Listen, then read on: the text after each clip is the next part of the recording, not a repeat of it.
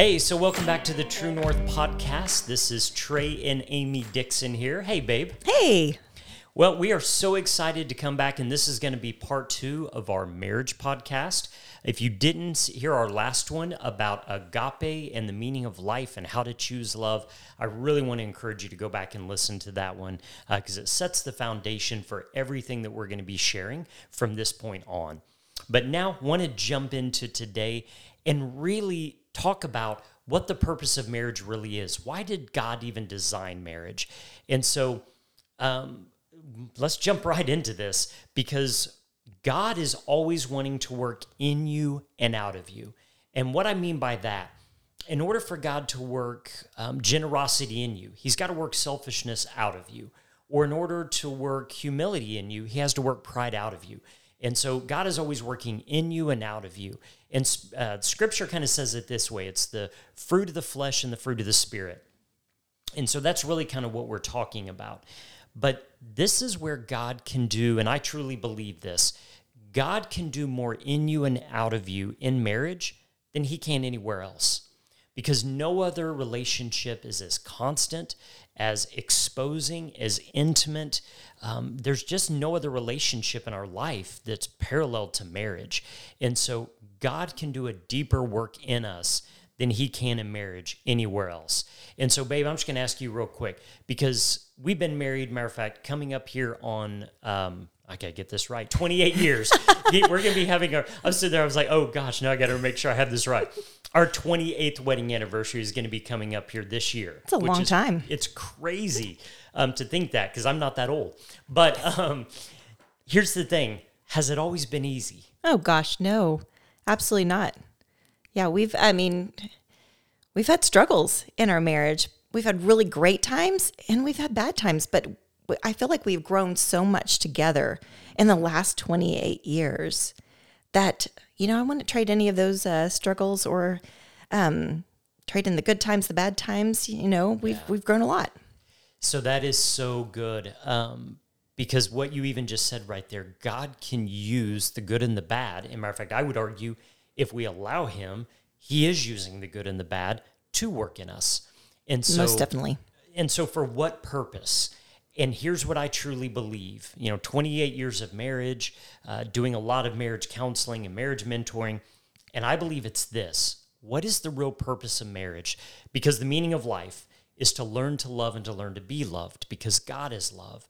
But the purpose of marriage is this the two shall become one. The two shall become one. And we know that in Genesis. In Genesis 2:24 it says, "Therefore a man shall leave his father and his mother and hold fast to the wife, and they shall become one flesh." Or in some translations, the two shall become one flesh.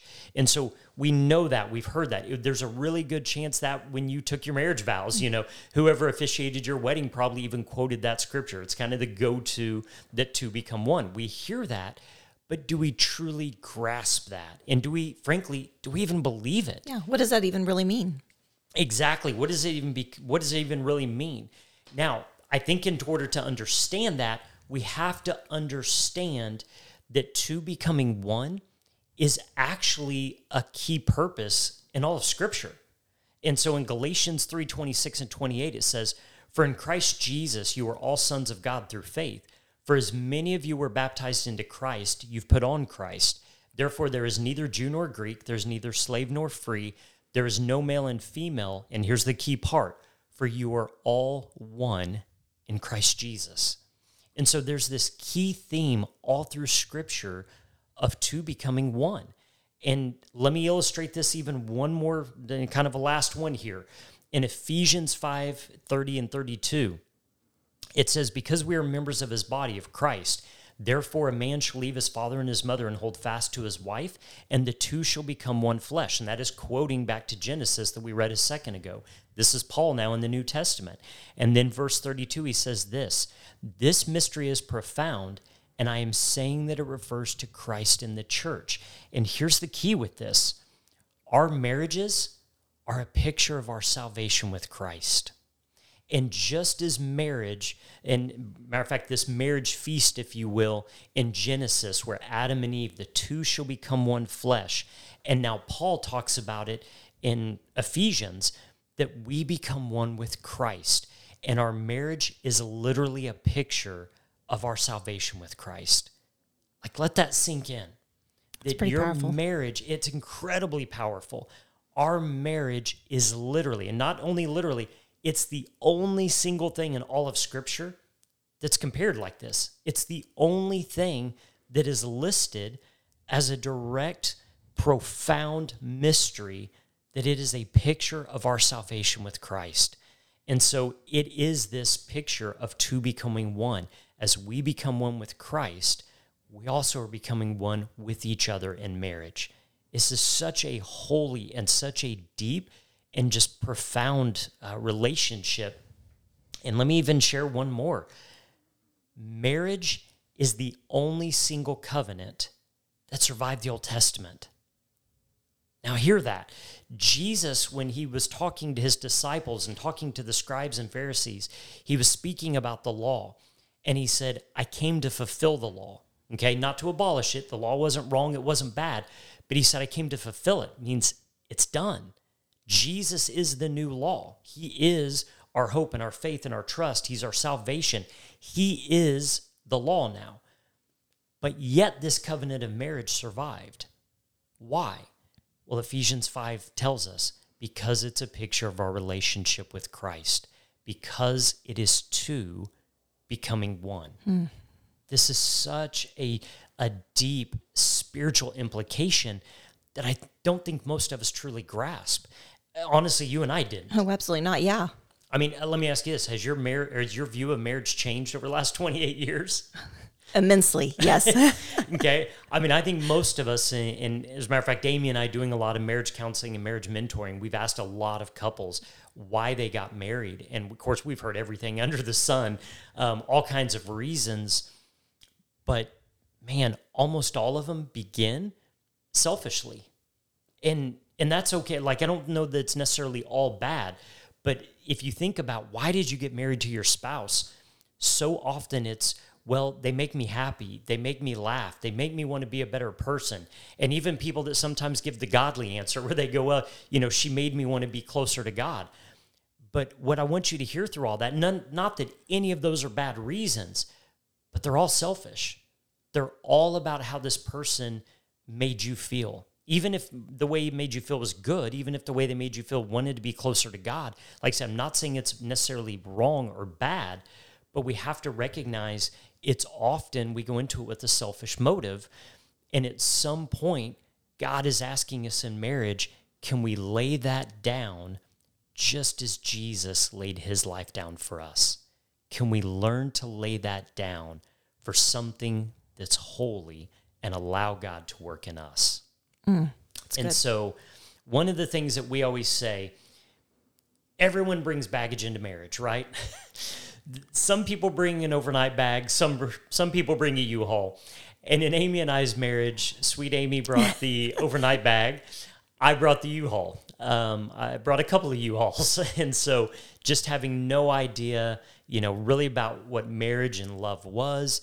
Um, mom's on marriage number three, dad's on marriage number four, 94% divorce rate in my family on both sides, going up two generations. And so here's my U-Haul. I mean, I back it up and it's, rah, rah, rah, you know, here it comes. And so all of us bring that into marriage. The question is, what do we do with it? And how do we walk through it? And doing counseling today and working with couples, our goal for everyone is this our goal is to get you as spiritually, as emotionally, and as relationally healthy as possible. Okay, did you hear that?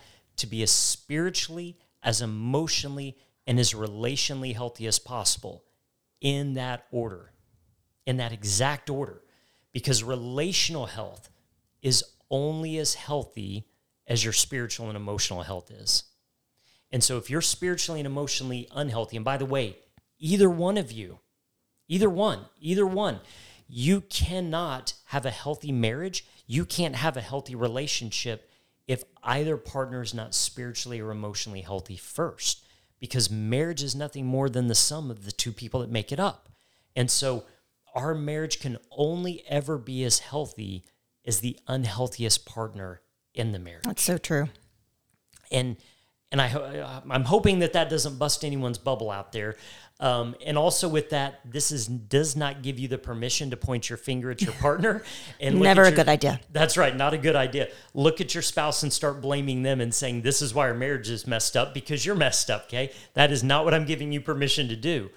But we do have to come to a realization we're only going to be as relationally healthy as we are spiritually and emotionally healthy individually. And the best thing is to take away that report card from one another.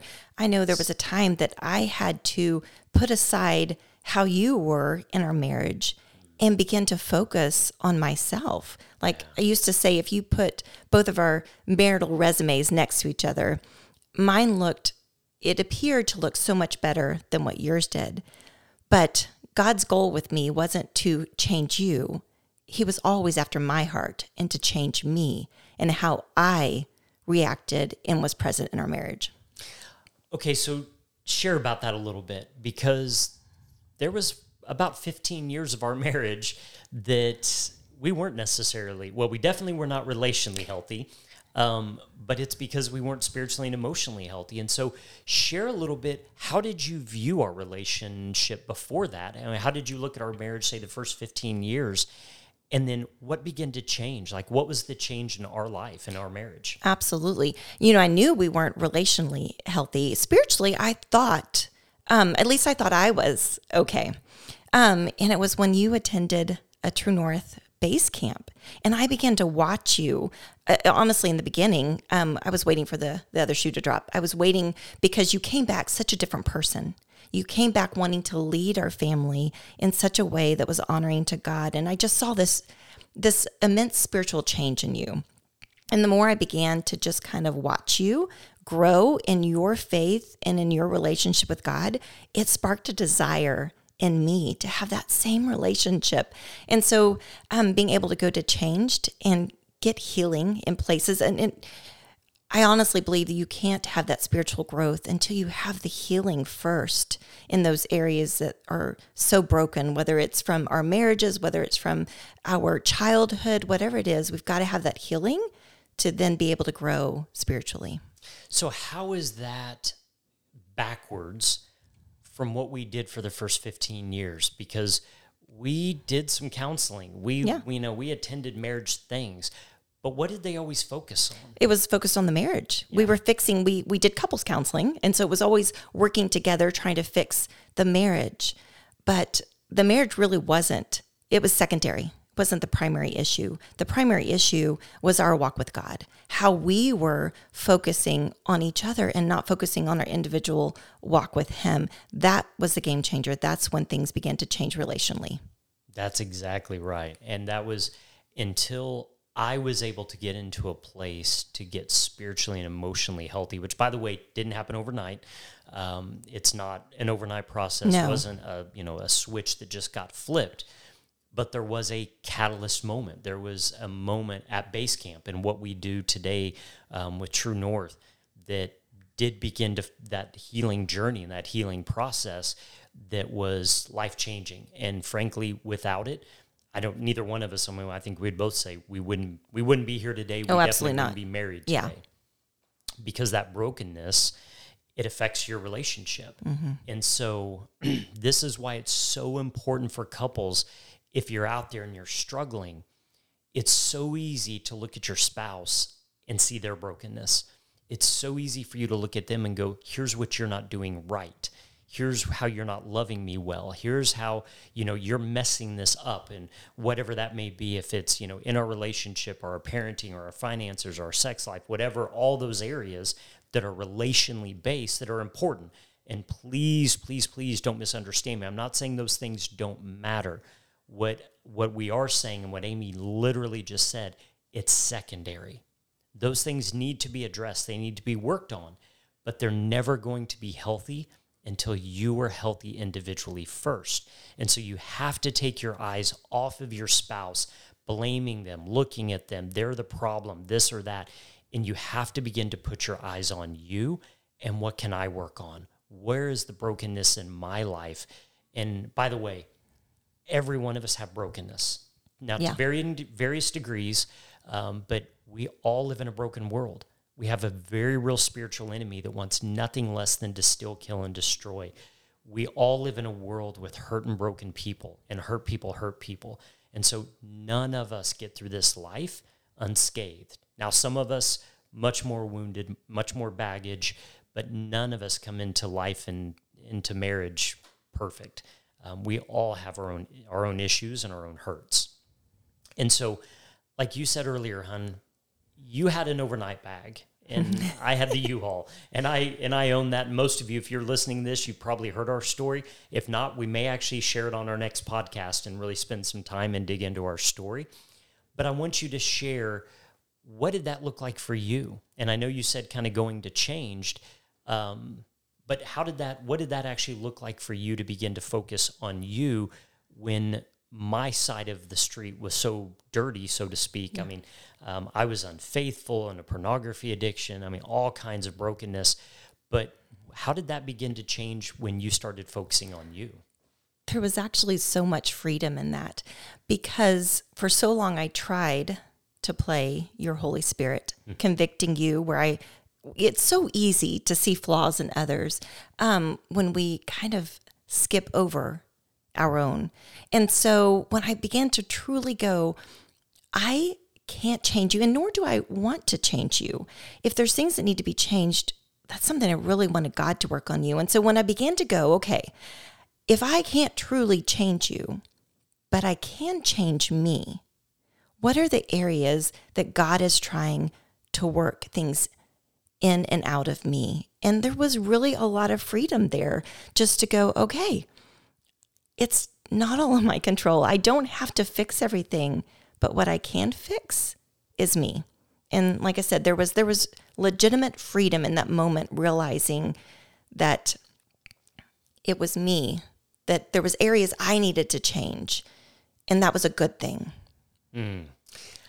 Man, that reminds me the story Jesus gave a parable, and I want to say it's in Matthew 13, but I could be off, don't quote me, but anyone listening, you'll know the story. Jesus gave the parable about you have a log in your eye and your brother has a speck in their eye. And essentially, don't look at the speck in his eye when you got a log in your eye, you hypocrite. The problem is most of us we stop there. Like we hear that story, we get we hear that parable that Jesus is giving and we stop right there. The problem is not being a hypocrite was not the purpose of that parable. As a matter of fact, it's literally only halfway through. And if you go back and you read that again at the end of hypocrite, there's an exclamation point. It was like if we're going to put it in today's terms, Jesus would said, "Don't look at the speck in your brother's eye when you got a log log in your own eye." Duh. you know, I mean, it was this exaggerated, like, duh. That's not. That wasn't the purpose. The purpose was therefore. Right after he said, "You don't be a hypocrite," he followed it up with this take the log out of your own eye so that you can help your brother even get the speck out of their eye. Mm. And what Jesus is really saying there is he doesn't want any of us to have a log or a speck. And that's the key. It's not about don't be a hypocrite. That's, I think almost all of us know that. Now, there's some of you, you may need to hear that, okay? You may need to hear that. But for a lot of us, somebody else has a they've got a log in their eye we don't even want to address the speck. Mm. we don't think we have to. We often think well they've got a log. I'm okay. I'm entitled to my speck. And jesus is saying no i want both of them out. Yeah. I want both of you to see clearly. I want each one of you to be as spiritually as emotionally therefore you can be relationally healthy as possible. And so to be able to take your eyes, like you said, take your eyes off the other spouse and put them on yourself, all that's going to do is bring healing to you and it's going to begin to transform your marriage. And all of us want the marriage that God intended for us. We do. We want to be loved.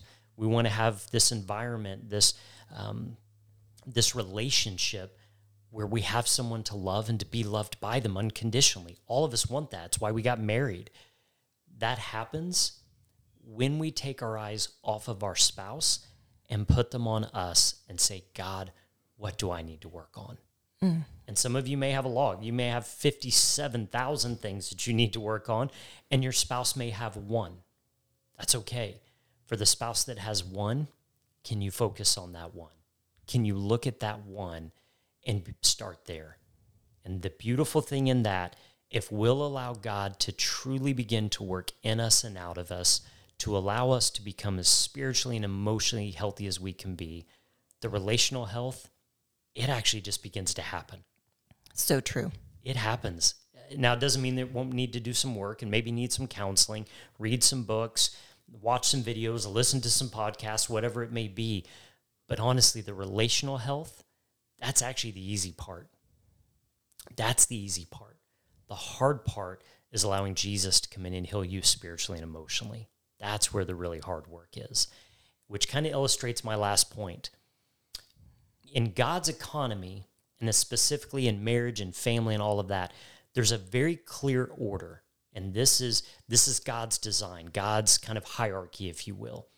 And most of us as Christian people, you know, good men, good women, there's this heart. We want to be good parents. We want to be a good mom. We want to be a good dad. Um, now, not everyone, but most of us, we have that. That we may not always do it right, but our heart is to be good, to be good mom and good dad. And here's what I want you to hear: in order for you to be, and I'm, matter of fact, I'm just going to speak to the dads, dads or husbands. This is going to apply to you. Although moms realize the same thing applies to you. Just put in mom or dad, husband or wife, or put in mom and put in wife, okay? But dads, in order for you to be a good father, and there's something in your heart you want to be, but in order for you to be a good father, you first have to be a good husband. Because your greatest admonition, your two greatest admonitions from God to be a father is this one is to lead your kids to the Lord, two is to show them what a God honoring marriage looks like because we're commanded to love our brides as Christ loves the church, as he loves us. And there is no other relationship in all of Scripture we're commanded to love anyone else like Christ loves us. We're not actually even commanded to love our kids that way. Now, it's not a bad thing, and I would recommend loving your kids that way. But I hear it all the time where dads will say, Man, I'm a great dad. I love my kids but I don't know if I even love my wife. I don't know if I even really like her. We don't get along. We fight all these things. And guys, here's what I want you to hear. Until you're loving her as Christ loves the church, you're not being a good father either. You're not. And I'm not trying to come down on you, but what I want you to hear is what your kids need more than anything is they need to know what unconditional love looks like and how they see that more than anything is in marriage, in the family, mom and dad, because they need to know and trust that there is a God that they cannot see, that they cannot touch, yet loves them unconditionally. And that's why we're commanded to love our brides as Christ loves the church. And so, in order to be a good father, we have to first be a good husband. But it doesn't end there. In order to be a good husband, we have to first be a good son and a good son to our Heavenly Father. So it, good. It starts with having our spiritual and emotional health because we're following Christ, we're plugging into Him, we're surrendering to Him, we're allowing Him to come in and heal our brokenness. That's how we begin to get healthy. And then that's how we become the, the husbands and the wives, and eventually the mothers and the fathers that He's creating us to be. So, babe, thanks for being here today. Thanks for sharing. Me. And we uh, look forward to coming back next time and going even a little bit deeper into marriage. So thank you guys for listening today. God bless you. Check us out online, truenorth.live. We'd love to see you at one of our camps, one of our events. And for ladies, there's things out there for you as well. Go to our website, truenorth.live. We have ministry partners and resources available for you too. Thank you once again. God bless you.